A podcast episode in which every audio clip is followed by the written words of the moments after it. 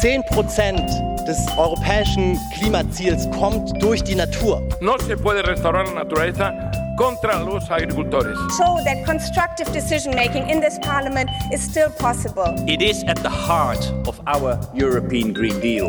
Cortège de législation irréaliste et dangereuse. We need the nature restoration law. Αγαπητές και αγαπητοί ακροατές και ακροάτριες των podcast της εφημερίδας Ο Χρόνος, καλώς μας ήρθατε σε αυτό το επεισόδιο στο οποίο θα μιλήσουμε για τους 17 στόχους βιώσιμης ανάπτυξης. Όπως γνωρίζετε, ο Χρόνος είναι μέλος της μεγάλης παγκόσμιας οικογένειας των 300 μέσων ενημέρωσης που σταθερά υποστηρίζουν τη βιώσιμη ανάπτυξη μετά την αποδοχή της αίτησής του από τον Οργανισμό των Ηνωμένων Εθνών. Το SDG Media Compact ιδρύθηκε το 2018 με πρωτοβουλία του ίδιου του Γενικού Γραμματέα του ΟΗΕ. Πλέον έχει γίνει μια δυναμική συνεργασία μεταξύ μέσων από όλες τις περιοχές του πλανήτη που προωθούν την ατζέντα των στόχων βιώσιμης ανάπτυξης. Ο χρόνος, μάλιστα, είναι το μοναδικό περιφερειακό μέσο ενημέρωσης σε αυτήν την οικογένεια. Στην Ελλάδα, δεν θα μιλούσαμε, θεωρώ, για στόχους βιώσιμης ανάπτυξης αν δεν ήταν ο Ευρωβουλευτής ο κύριος Πέτρος Κόκαλης, ο οποίος συμβάλλει σημαντικά στην παγκόσμια προσπάθεια για την διάδοση των παγκόσμιων στόχων. Ο κύριος Κόκαλης είναι κοντά μας σήμερα στο Ευρωκοινοβούλιο στο Στρασβούργο που κάνουμε αυτή την ηχογράφηση και θέλω να σας ρωτήσω κύριε Κόκαλη αν οι 17 στόχοι είναι ικανοί να αλλάξουν τον κόσμο. Κανένας στόχος δεν είναι ικανός να αλλάξει τον κόσμο. Οι άνθρωποι είναι ικανοί να αλλάξουν τον κόσμο και είναι ικανοί να αλλάξουν τον κόσμο όταν συνεργάζονται με βάση ένα κοινό σχέδιο και επίσης με μετρήσιμα αποτελέσματα. Γι' αυτό είναι πάρα πολύ οι παγκόσμιοι στόχοι των ΗΠΑ ε, που ψηφίστηκαν το 2015. Είναι το αν θέλεις το συνοδό δίδυμο πολιτικό κείμενο της Συμφωνίας των Παρισίων η οποία μιλάει για την μείωση των εκπομπών του θερμοκηπίου του άνθρακα και άρα την αποφυγή των καταστάσεων που θα ζήσουμε τις επόμενες μέρες στην Ελλάδα και θα ζούμε στα επόμενα χρόνια όλο και περισσότερη θερμότητα. Αυτή η μετάβαση λοιπόν απαιτεί και ένα πολιτικό σχέδιο το οποίο είναι οι 17 παγκόσμιοι στόχοι.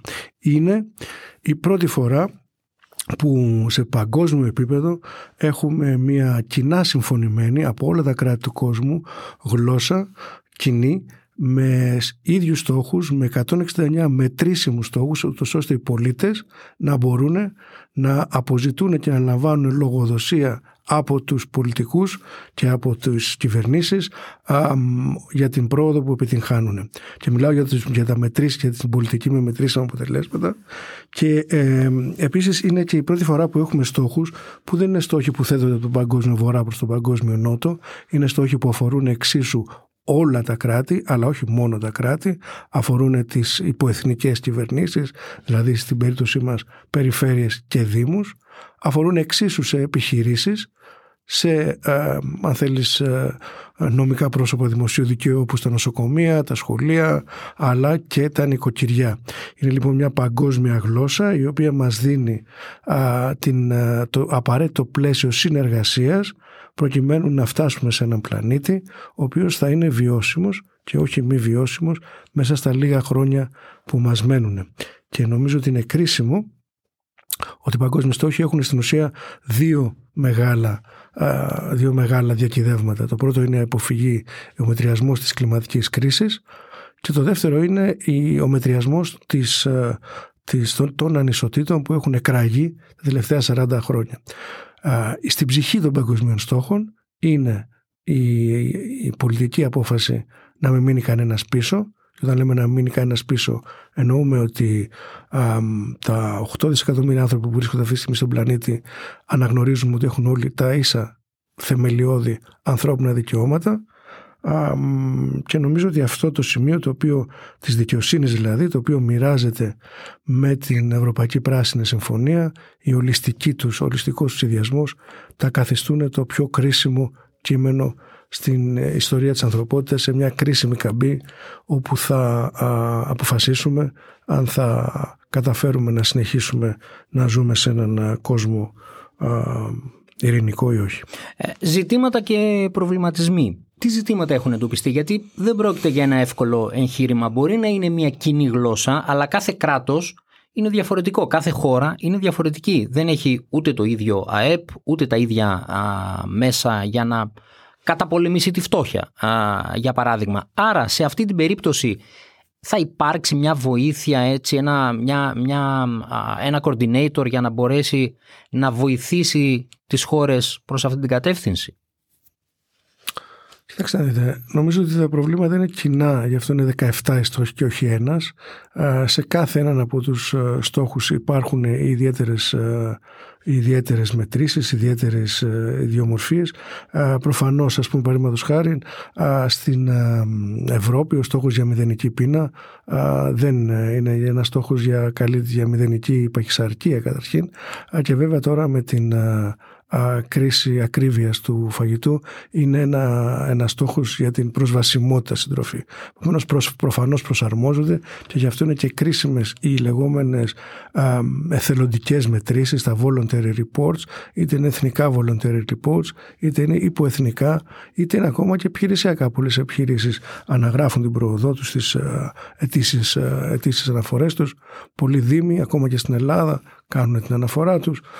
Πολλές περιφέρειες θα πρέπει να μπορούν να τις κάνουν και νομίζω ότι αυτό είναι και το εργαλείο που παράγει πλέον η Ευρωπαϊκή Επιτροπή για όλους τους Δήμους και τώρα με την πρωτοβουλία που είχα για την δημιουργία του πιλωτικού προγράμματος για το εργαλείο μέτρησης σε επίπεδο περιφέρειας που υλοποιείται σε 10 περιφέρειες της Ευρώπης και για το επίπεδο της περιφέρειας που είναι και το κεντρικό διοικητικό, διοικητικό όριο της Ευρωπαϊκής Ένωσης. Είστε ικανοποιημένοι από την πορεία επίτευξης ε, των στόχων στην Ελλάδα;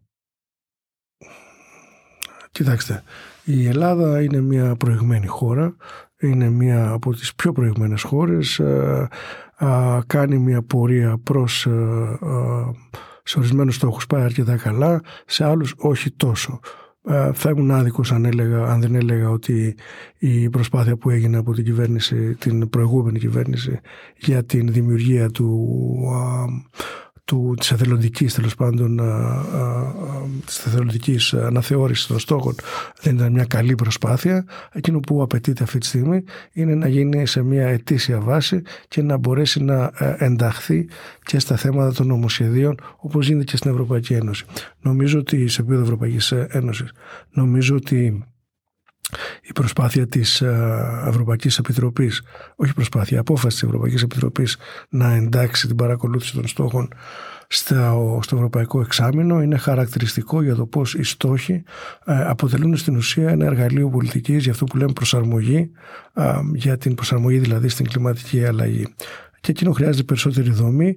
Είναι κρίσιμο το συνέδριο κορυφής που θα γίνει την, το Σεπτέμβριο στην Νέα Υόρκη γιατί βρισκόμαστε στα μέσα της προσπάθειας αυτής της 15 ετούς για να επιταχύνουμε τα πράγματα. Προφανώς και η πανδημία αλλά και ο πόλεμος έχει οδηγήσει σε μια οπισθοχώρηση παγκοσμίως σε λιγότερο, εξελιγμένες, σε λιγότερο ανεπτυγμένες χώρες από τη δική μας και στη δική μας έχουμε οπισθοχώρηση σε διάφορους τομείς ιδίως θα έλεγα στον στόχο 16 για τους ισχυρούς θεσμούς και τα θέματα που έχουμε το κράτος δικαίου δυστυχώς όμως θα δούμε πώς θα πάει και τον Σεπτέμβριο. Πριν από λίγες μέρες που ήσασταν στην ε, Κοζάνη για το πρόγραμμα Regions 2030, ε, για αυτό που μόλις αναφέρατε, την επόμενη μέρα ο δήμαρχος, ο πρώην δήμαρχος Κοζάνης, ο κ. Λευτέρης Ιωαννίδης, ένας πράσινος ε, δήμαρχος, άσκησε κριτική και στην περιφέρεια και στο Δήμο Κοζάνης, αλλά και σε όλους όσους ασχολήθηκαν τα τελευταία χρόνια, λέγοντας γιατί οι 17 στόχοι ή κάποιος από τους στόχους δεν τέθηκαν ουσιαστικά ως προαπαιτούμενο στο, στην, στη δίκαιη μετάβαση. Πώς βλέπετε αυτή την προσέγγιση εσείς; Τη βλέπω ως απολύτως θεμητή και θα πρέπει να προσέξουμε κάτι το οποίο συμβαίνει πάρα πολύ και στις επιχειρήσεις και στην πολιτική να χρησιμοποιούμε τους όρους βιώσιμης ανάπτυξης πράσινα στα λόγια και όχι στα έργα. Αυτό δεν είναι μια άσκηση επί χάρτου, είναι ε, επιτακτική ανάγκη να προχωρήσουμε σε πολιτικές προστασίες και των πολιτών και της υγείας τους και της περιουσίας τους και να εντάξουμε σοβαρά όλη αυτή τη διαδικασία στο νομοθετικό και στο διοικητικό έργο που επιτελεί η περιφέρεια. Η αλήθεια είναι πως αυτή τη στιγμή δεν είχε κάποιους δείκτες, γι' αυτό είναι και σημαντικό το πιλωτικό έργο για να μπορέσει να έχει και η περιφέρεια Δικής Μακεδονίας αλλά εν τέλει και όλες τις περιφέρειες της Ευρώπης αξιόπιστους δείκτες μέτρησης σε περιφερειακό επίπεδο. Η προσπάθεια που γίνεται εδώ και με ένα καινούριο έργο που έρχεται είναι να αποτελέσουν ένα on-off κριτήριο για το νέο Ταμείο Συνοχής. Ε, όμως ε, θα πρέπει να αποφύγουμε ε, πάρα πολύ την, ε, το πράσινο στα λόγια και μαύρο στα έργα. Αυτό είναι κάτι που βλέπουμε και σήμερα στο Κοινοβούλιο με την ε, τακτική της ε, Νέας Δημοκρατίας να καταψηφίσει τον νόμο για την αποκατάσταση της φύσης υπακούοντας στην παρα, πραγματικά παράλογη και παράξενη απόφαση του ηγέτη τους Μάνφρεντ Βέμπερ ενώ είναι η ίδια κυβέρνηση η οποία έχει εντάξει πολλούς από αυτούς τους στόχους ακόμα και μεγαλύτερους από τους στόχους της αποκατάστασης της φύσης στο πολυνομοσχέδιο Σκούπα που ψήφισε πριν τις εκλογές έστω και με σοβαρά νομοθετικά προβλήματα έλλειψης διαβούλευσης. Η ίδια κυβέρνηση της οποίας ο, ο σύμβουλος και τότε υπηρεσιακός πρωθυπουργός ψήφισε πέρα αυτού στο Συμβούλιο Υπουργών και εν πάση περιπτώσει φαίνεται πως θα ψηφίσουν κατά της, ε, του νόμου κατά της αποκατάστασης φύσεως. Δεν γίνεται λοιπόν à la carte, πράσινη στα λόγια και μαύρη στην πράξη.